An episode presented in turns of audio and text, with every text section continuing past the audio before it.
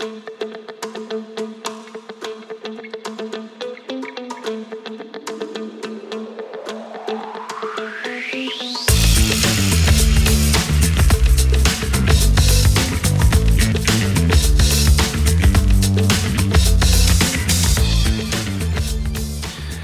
jag heter Bartek och du lyssnar på Kompilator. Och idag har vi med oss Mattias Karlsson, även känd som Devlead. Välkommen! Tackar, tackar. Trevligt att vara här. Hur är läget? Jo, det är bra. Det är lite förkylt idag, men det, det hör säsongen till tror jag. Att, För de som eh, inte känner till dig, vem är du? eh, jag heter Mattias Karlsson, belägen i Göteborg på framsidan. Är delägare och utvecklare på ett konsultbolag som heter Vecom eh, och även aktivt inom communityt, både open source och eh, där är jag ju kanske mest känd för att jobba med Cake-projektet och även har en eh, JSON-serie som heter LitJSON. Eh, och aktiv inom .NET eh, och DevOps-communityt eh, med Svenug i Göteborg och även en eh, DevOps-usergrupp här som eh, nu har varit på distans men man kör. Så att, eh, jag har hållit på jobbat 20 år som, inom branschen kan man säga. Började på 90-talet inom operations men sadlade om till utveckling eh, 2000 ungefär. Så att, eh, hoppa tåg i det. Härligt. Du, ehm, vi ska alldeles strax dyka in i dagens ämne, men innan vi gör det så tänkte jag att vi kunde prata lite om cake. För jag, jag har haft två cake, vad heter det på svenska? Con contributors, vad heter det på Ja, svenska? det, är maintainers till och med haft egentligen. Jag vet inte om man, det är de som vårdar projektet. Just det, just det, maintainers till och med. Dels Patrik Svensson, dels, Martin Björkström hade också, eller Martin också hade ja precis, dels Martin Björkström. Och nu har vi med dig och eh, ni är precis i slutfasen kan man säga så, Ja. inför att re releasa Cake 1.0. Ja, vilket är härligt. Det har varit en, eh, en resa.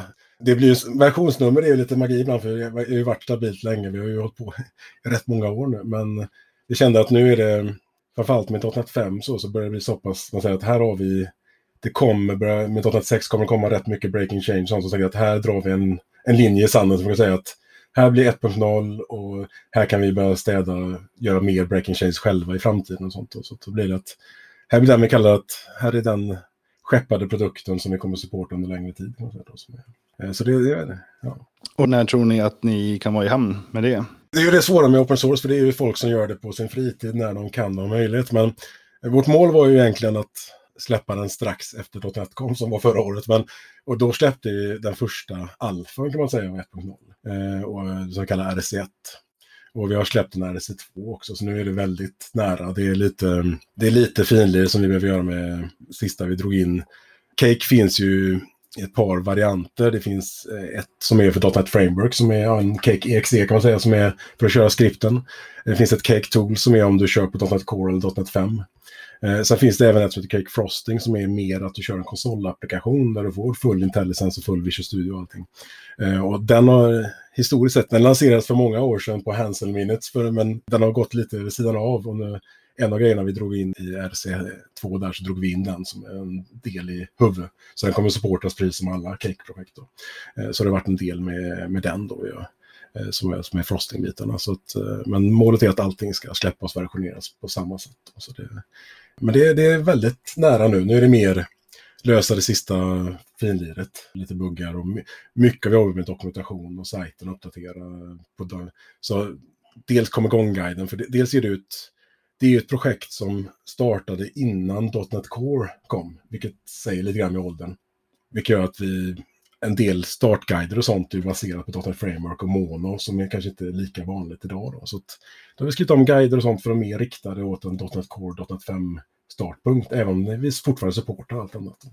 Så det har varit mycket jobb med, man kan säga att dokumentation är ju inte det roligaste, men det är viktigt för att få att folk ska anamma det, projektet och förstå och komma in i det. Och det kan man, eh, vi kan dra ett viktigt meddelande till allmänheten att om man vill hoppa in på ett open source-projekt så är dokumentation typiskt bra sak att, att börja med. Eller vad säger du? Ja, men det, det är bara ett sätt att, att läsa dokumentationen och ge feedback på den är ju ett bidrag i sig. Eh, om man gör det konstruktivt. Och det finns ju en del som bara öppnar en Stack Overflow-post och säger att allting är skit. Men det är jättevärdefullt för att en annan är ju, det är det Stockholmssyndromet man har, att om man har suttit med ett projekt ett antal år så är det ibland svårt att ha de nya fräscha ögonen. Eh, så det här är jätteuppskattat att börja med. Och sen är det ju också att det är ett säkert ställe där man inte kan ställa till det att börja bidra. För att om du fixar ett stavfel så kommer du inte, du kommer inte sabba någons bygge på grund av det.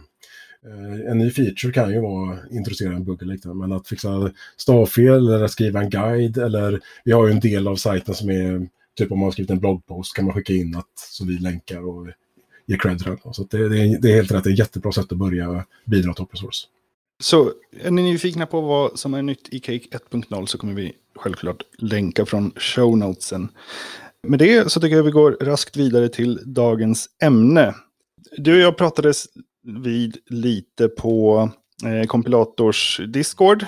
Hint, hint, alla som lyssnar, det finns en länk på kompilator.se om man vill hoppa in där och prata med mig och eh, före detta gäster och massa andra roliga människor. Jo, vi pratade där om eh, ett projekt jag håller på att göra åt en kund som är ett batchjobb, ett schemalagt jobb, ett, ett stort jobb som tar en massa indata, processar och spottar ut en massa utdata. Och jag har en konstig böjelse för jag tycker det är bland det roligaste man kan koda i sådana där snurror. Ja, men då, då, då är det ganska lika där, för att det, det finns inget roligare än konsolapplikationer och sånt liksom, i bakgrundsgrejer. Ja, och, och när, du, när du ställde den frågan så kom ju konsulten i mig och sa liksom att, för du frågade liksom att, ja, vad, vad, ska man använda då liksom? Och då kommer konsulten med att det beror på, i det klassiska konsultansvaret. Liksom, att, mm. för det, det, är så många variabler som finns, för det finns ju många sätt att köra sin .NET-kod på Azure. Mm. Och det var ett väldigt intressant projekt för den befintliga snurran tar nästan 24 timmar och efter 24 timmar blir resultatet värdelöst. Så det var på snudd att den eh, inte behövde köras. Så det var eh, roligt att hugga i där och eh, försöka hitta optimeringar. Och nu är den nere på 30 minuter. Det är en viss förbättring. Ja, precis. Till försvar av de som skrev den gamla snurran så kör den ovanpå ett eh, CMS som kanske inte är bäst lämpat att köra sådana sortens jobb på. Men du, för de lyssnarna som inte, har, inte går way back som du och jag, vad, vad är ett batchjobb? Det är ju ofta att man kör någonting eh, vid sidan av eh, kanske sitt ERP-system eller sitt system som, som går schemalagt helt enkelt. Eh, och där är man ju historiskt sett, som man kollar på Windows, som är schedulera tasks om man kört på SQL-server så har man haft SQL-agenten så kan man trigga triggat jobb och liknande. Och det är ju egentligen att man kan ha någonting som... Eh, det är lite som async await i .NET, att man har någonting som kan gå i bakgrunden och pop, antingen populera data, men det vanligaste man använder det är ju e, alltså det ETL, egentligen att man läser in data från ett format till ett annat. För det är ju historiskt sett att man fick stora batcher med, med ordrar till exempel, eller så var det ju ofta så man gjorde förr, att man kunde behandla det på nattetid när inte servrarna jobbade eller så. Och det är ju fortfarande ett lämpligt sätt för att man har det lite grann med, med målet så är det ju egentligen skiftat det mot köhållet egentligen. Att du har saker att du snabbt kan svara och ta emot orden men det stora jobbet kan gå i bakgrunden utan att påverka fronten. Precis, och jag, jag tror att det, det, är mer än vad folk inser som fortfarande, speciellt inom finansbranschen, som går som nattliga jobb. Mest för att det måste ske som en enda stor transaktion. Ja, för ofta är det att man har integration med någon tredje part, att du har Skatteverket eller att du har eh, någon integration med något finans, eh, typ, och då, då blir det ju det man får anpassa sig efter. Det, det är inte att bara ändra på de eh, stordatasystemen. Eh, även om man har en schysst front på saker så är det ofta många banker och liknande som har sådana system bakom. Det här projektet är det första som jag gör helt i Azure. Jag har suttit med .NET 4.8 fram till i somras. Så Azure, jag har labbat med det, men det här är första gången jag kör det helt skarpt. Och rekommendationen från arkitekten hos kunden var att man skulle köra det här på Azure Functions. Och det är klart man vill dyka ner i det, det senaste heta, serverless och, och, och hela den biten. Ja, och det, det, det är ju helt riktigt. Det är ju, fördelen med Azure Functions är ju att egentligen då skriver du ju bara affärslogiken. Allt annat omkring hur hur din tjänst huserar eller någonting, det sköter Azure Function-hosten eller ramverket. Så du, du, skriver ju bara den delen av koden som ska göra API-frågan eller som ska exekvera den lilla koden eller sånt. Så det är ju trevligt på så sätt för att den, i, i teorin ska ju serverless hantera allting med att skala upp, skala ner och att du jobbar bara på inparametrar och utparametrar så det blir ju funktionellt på många sätt. Ja, det var det bland det första jag märkte att boilerplate-koden runt omkring är, som du säger, närmaste obefintlig. Ja. Man har bara ett par attribut som man sätter på och det är det kallas. De har ju eh, stora delen av functions är att du har input bindings och output bindings. Och det, det är ju att du har egentligen att du har en metod som är din, run, alltså som är din funktion. Eh, och den har ju ett par parametrar och sen sätter man attribut på parametrarna beroende på vad de är. Så det finns ju eh, motsvarande HTTP-kontext kan vara en om du har ett API som tar emot. Men det som är, jag tycker är riktigt snyggt är ju det de kallar som triggerbindningar. Som är att du kan ha att en, ett meddelande på kö kommer in är bara ett attribut du lägger på en parameter och så får du meddelandet där. Eller som ni pratar om här, schemalagt, så finns det en time-triggered attribut du lägger på och då kommer den trigga och så får du lite metadata. Och sen finns det massa tredjepartsbindningar som att det kan vara en Salesforce-koppling eller det kan vara ett, ett OneDrive-dokument sparas eller det kommer en fil. En klassiker är ju att eh, som många har gjort, är ju bildskalning till exempel. Att någon laddar upp en bild, profilbild på en webb och så vill man skala om den i X grejer. Och då kan du få att ja, första funktionen lägger du bara på en blob storage och sen kan du få automatiska event som triggar på att en ny fil har skapats och skala om. Till. Så det, det är ju det som jag tycker är snyggt för att du, det är väldigt deklarativt sätt att koda. Du säger bara vad jag är beroende av och så skriver jag bara den koden som är väsentlig för mig. Ja men verkligen, det blir så mycket enklare att resonera kring allting också eftersom all rördragning och infrastruktur sköts automatiskt i bakgrunden. Så då har man bara sina liksom, 10-15 rader kod som gör verkligen bara det som man behöver. Ja, och det, gör ju, det som jag gillar med det är ju att man kan i princip på kundmötet få igång en prototyp för konceptet att så här ska API svara, även om man inte har något backend eller liknande. Du kan fort komma igång och, resonera. Och det, det, är ju det som man är viktigt med startup-sekvensen, att det är time to market, att man kan komma igång och så kan det se ut på ett visst sätt på baksidan, även om det inte är snyggt. Men du kan få en schysst front väldigt snabbt och det, det gillar jag, liksom, att man kan få snabb vara agil. Sen kan det, det är ju plus och minus ibland för att om något inte funkar så kan man ju vara lite rökt. För det är ju att om, om all magi inte funkar, då får man se hur man... Och då har de ju saker som App Insight som är deras monitoreringsramverk som är inbyggt ofta med Azure Functions som har stöd för att se vilka anrop gör den. För det, det, är ju, ingenting är gratis. Att har du en timer trigger så går det ju någonting i bakgrunden som triggar det. Har du en kö så ligger det ju kod i bakgrunden och pollar kön och så vidare. Mm. Uh, så det, det, är ju, men fördelen är ju att man kan fokusera på kundnyttan. Ja, just det där när magin fallerar, det sitter jag faktiskt med just idag. Och det är det schemalagda jobbet kör jättefint i ungefär fyra dygn. Och sen så slutar den svara på alla anrop och måste startas om.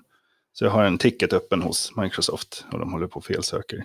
Så det är fantastiskt bra när det funkar, men eh, helt ogenomträngligt när det inte funkar. Eh, och sen finns det ju aspekter av att eh, det som är snyggt med Azure Function tycker jag som är bra, att de har ju en väldigt bra lokal utvecklingsmiljö där du har en du har en storage emulator du kan köra för att emulera Azure Storage och köer och liknande. Eh, du har, så du kan bara trycka FM i Visual Studio eller VS Code och så startar den och du kan testa allting. Men det finns ju aspekter av molnet som man inte har lokalt. Det är som att Normalt sett finns det en tidsbegränsning hur länge en funktion får köras.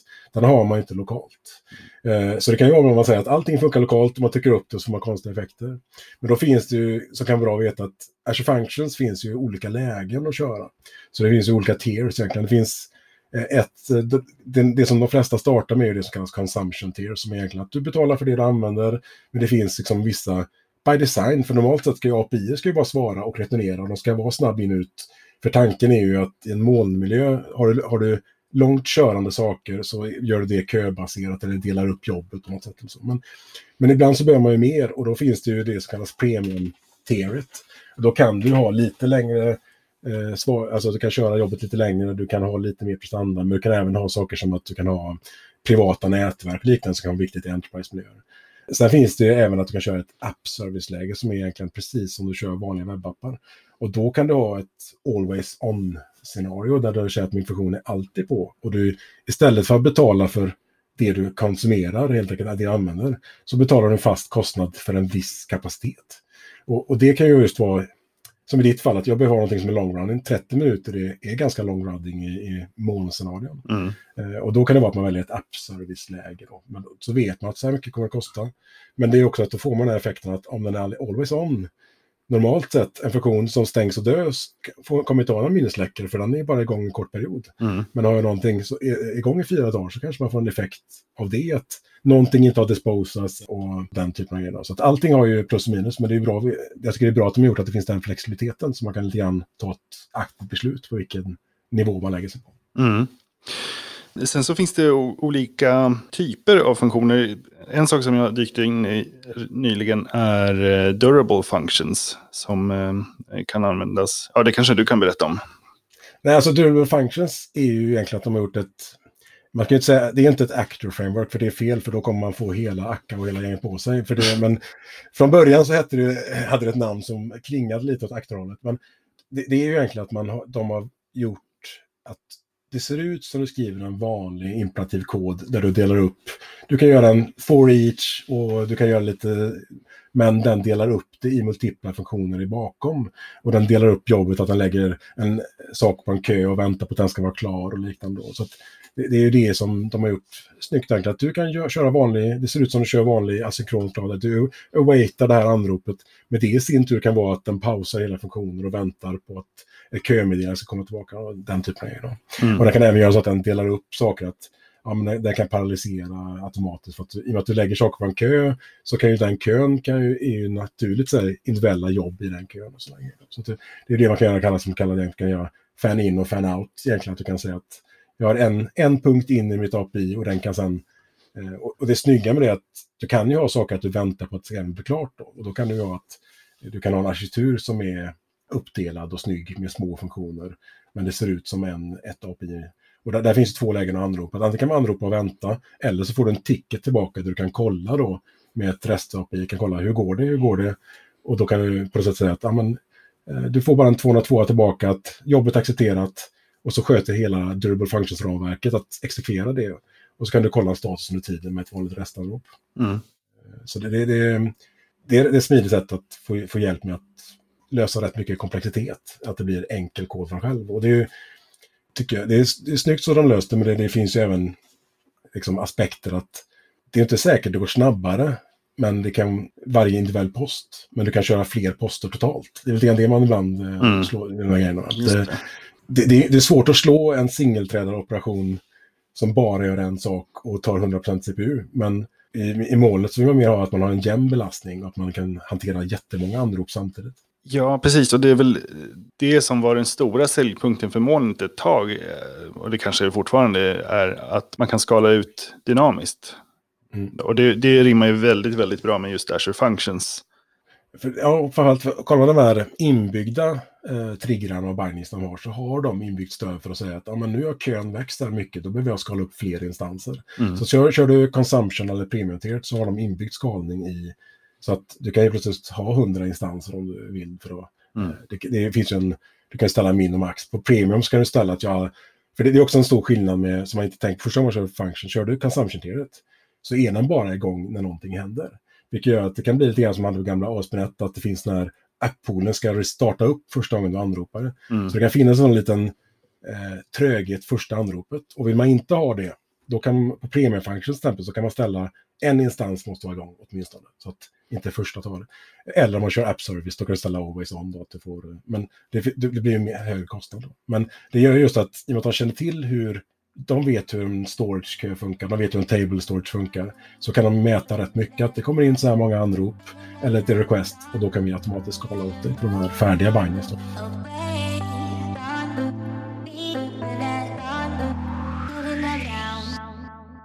Det har blivit dags för ett inslag från avsnittets sponsor som denna vecka är jag själv.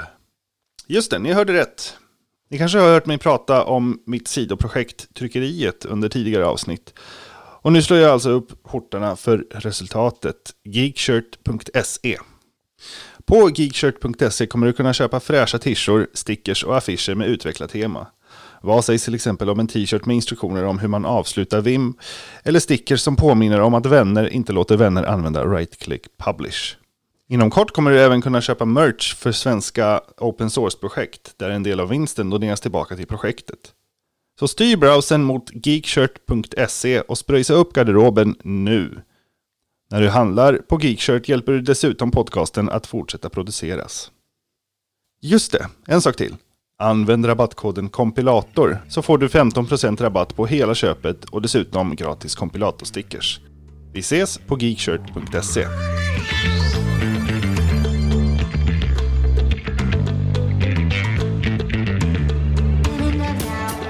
Nu har vi pratat om eh, Azure Functions och lite hur man kan köra dem. Men eh, vi, du och jag, när vi chattade så pratade vi även om att man kan hosta koden på lite annorlunda sätt. Om inte de eh, som Azure erbjuder är tillräckligt.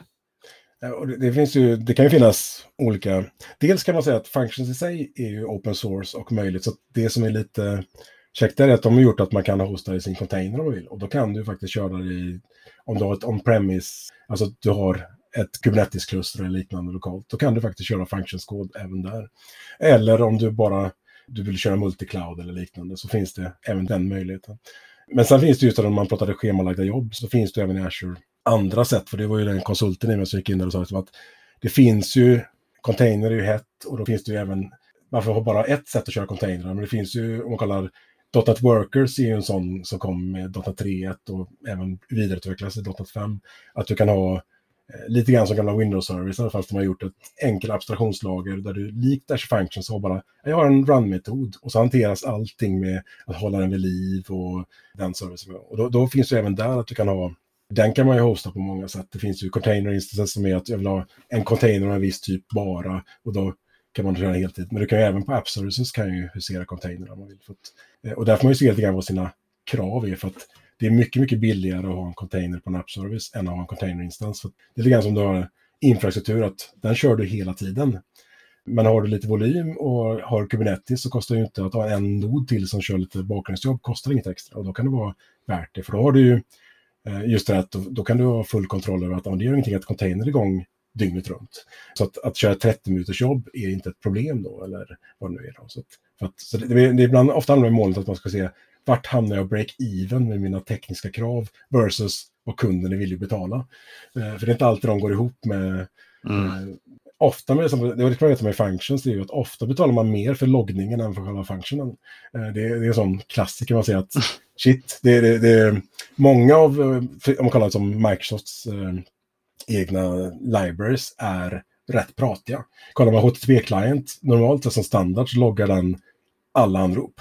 Och det blir ju att har du då en eh, rätt busy webb så kommer du få allting som du anropar mot, eh, även 200, men oftast är man intresserad av bara de som går fel och då kan man spara pengar bara genom att tweaka sånt. Då.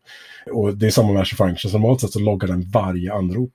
Och det gör ju ingenting om man har ett anrop om dagen, men man märker ju ibland, eh, det fyller snabbt sin App Insights-logg om man har en lite man kan mötas av att it works on my machine, men det agerar annorlunda i molnet. Mm, och kostar annorlunda i molnet. ja, det är det. det och det finns ju vissa lägen, nu har de fått lite, man har en viss limit på du kan ju, och det är viktigt att man kan tweaka sånt i molnet. Du kan ju på App Insight ställa att jag ska max ha en gig per dag loggning, och sen slänger jag för att ha kostnadskontroll. Mm. Men det kan också vara att du kan ställa saker som sampling och sånt och säga att jag, är så, jag har så många requests så det räcker att jag har 10% av loggarna för att kunna resonera kring saker. Att man tar alla exceptions men inte alla information. Eh, men det, är en sån, jag vet många som har blivit bitna av just Match Function, att shit vad mycket den loggar. Och så betalar man, det kanske var att Function kostar 200 kronor men det kostar 1200 kronor i loggar. Mm. Och det är väl, det tycker jag egentligen är bra att utvecklare utsätts för den här kostnadsbilden lite mer än vad som har varit i den gamla modellen att man har utvecklarna i ett eget silo och operations i ett eget silo och sen så såg de inte vad deras grejer kostade att drifta. Nej, precis. Och det, det, det blir ju lite grann också att förr så loggar man någonstans, det fanns någon om man hade någon GetSec eller liknande och det fanns liksom ingen kostnad bakom det. Men det finns ju faktiskt en prestandakostnad att de här HTTP-anropen går ut med loggning och telemetri. Mm. Eh, och det kan vara bra att veta ibland att, att utvecklarna, det, ibland är det bra att få en prislapp på saker för då kan man också prata, det är så mycket enklare att motivera saker ibland när man pratar med icke-tekniska beslutsfattare när det finns kronor och öron bakom. Eh, då kan man, om, om, du kan säga att om jag gör så här istället så sparar jag er 100 000. Det, det är en enklare, eller säga att jag, jag tycker jag har hittat ett nytt fräckt loggningsramverk. Det ger inte samma impact hos beslutsfattarna. Så att, då kan man se att jag, bara, jag gjorde den här gick snabbare. Ja, det gick snabbare. Vad betyder det? Jo, vi kan ha mer kunder in eller vi kan ha lägre kostnader. Mm. Och där är ju där är olika, man, man får se det, det finns olika drivfaktorer. En del är ju väldigt, som att starta upp kan vara väldigt kostnadskänslig. Men ett stort företag så kostar det mer att tappa affärer, så där kanske det är viktigt att man skalar automatiskt och tar kostnaderna. Mm. Och åt andra hållet också. Jag hade faktiskt ett sånt beslut hos arkitekten att antingen så kan jag skriva om en grej och det tar 40 debiteringstimmar. Eller så skalar jag upp appservicen och det kommer att kosta en tusenlapp extra i månaden. Och det var ju en no-brainer. Ja, och det, det kan ju också att det viktiga ibland är att komma igång och få in pengar. Det är det som att eh, skala upp först och så kan ibland, om du optimerar senare, för det är också att det viktiga är ju att du kan eh, ta emot affären eller ta emot grejerna. Så mm. det, det, tror jag liksom att ibland så behöver man, liksom, det är ofta det man tappar i devcykeln, att det finns en maintenance på saker. Det, vissa saker ser du först efter att ha haft saker i drift i ett par månader. Det är först då du kan resonera kring det. Så det, det och det är det jag tycker är viktigt att man får in i sin DevOps-process, att man även, du kastar inte bara över muren för att drifta det, eh, utan du är med under hela processen löpande. Att även kolla saker som, dels saker som är helt nytt för utvecklare, som att det kostar det man gör, men även kolla typ att jag behöver de här loggarna vid deployment, men behöver jag dem verkligen tre månader senare? Nej, och då kan man eh, efter tre månaders retention, så finns det ju saker som eh, GDPR och sånt har gjort att man vill ju bara logga det man behöver för att man vill inte ens ha möjligheten till en breach eller liknande. Mm. Så det, det, är ju det är på den nivån för att sen är det ju saker som App Insights ju, som de har i, med, de är ju backas nu av eh, Logspaces som man kör deras eh, Log Analytics. Eh, de, och man kan göra extremt kraftfulla frågor som väldigt snabbt som man inte kan göra innan. Och det, det gör ju att det ger helt andra insikter i om var problemen ligger. För att annars är det en klassiker att man gör som utvecklare att man optimerar på fel ställe. Det kan vara vissa saker som att om man inte har ett prestandaproblem med köhanteringen eller vad det nu är, ja, men då är det inte där vi ska vara. Ibland ser man att det är ju det är här vi tappar kunderna eller det är här vi eh, har prestandahalsarna. Det, det, för det kan ju vara en klassiker att jag har världens snabbaste Azure Function, men jag är så snabb så att jag sänker Azure Storage till exempel. Så att mm. det, det är teet, alltså det blir så här att man har en jätteschysst front, men man sänker det som ligger bakom. Eh, mm. Och det har man ju varit med om mycket med att om man gör en premium function så kan det vara att man gör det för att man ska kunna prata med, med saker som är on-premise via ett eh, privat nätverk. Och då kan det vara att min, min function kan ju skala oändligt, men det är inte säkert att stordatasystemet bakom kan göra det. Eh, och, och då kommer ju till det här saker som durable functions eller köhantering, att ja, men jag tar emot saken snabbt och säger tack och med att man kan med hjälp av köer och liknande så kan man till och med göra det singeltrådat i bakgrunden. Mm. Och det är det som är en del av att man med små medel kan få en upplevd prestanda. För det är viktigt att kunden säger att jag la orden och det gick jättesnabbt och jag är nöjd. Sen att han fick mejlet tre minuter senare, det är inte det som är, det är inte där prestandan ligger. Mm. Eh, så man, det är det man, och det, sånt kan man ju se med på Insights, för du kan logga från A till Ö. Du kan ha både klient JavaScript-loggning, du får ju en tracing på API och även på backend-servicerna och det hänger ihop. Då. Jag tycker det är viktigt att man har så få, det är en klassiker i många att de skapar en App Insights-instans per function de skapar, för det gör portalen eh, när man gör det. Men ofta vill man ju kunna korrelera saker och då är det bättre om man skapar en och dessutom blir det att det blir ett ställe att ställa kostnadslimits på och liknande och sampling och sånt. Då. För då kan man ju just göra det här att du får automatiskt en eh, applikationskarta över dina API, dina anrop och liknande. Så att, eh, eh, men det, det är ju sånt man lär sig, med, antingen att det blir dyrt eller att man får tråkigt samtal. Men det, det, man kan se liksom att, det, det, är viktigt att man analyserar löpande och man är inte klar bara för att man har skeppat. Mattias, tack så jättemycket för den här djupdykningen blev det mot slutet i Azure Functions. Det var jätteintressant. Tack för att vi kom. Det var trevligt. Och eh, lycka till med lanseringen av Cake. Tack så mycket. Det hoppas vi. Kommer säkert ha er med fler gånger för att prata om det efter lanseringen. Det pratar vi gärna om, det. man berättar för alla. det, är, det är lite som F-shop-utvecklare. Liksom, har du hört? Det finns en lösning på. Liksom. Mattias, stort tack! Stort tack! Ha det, ha det bra, hej!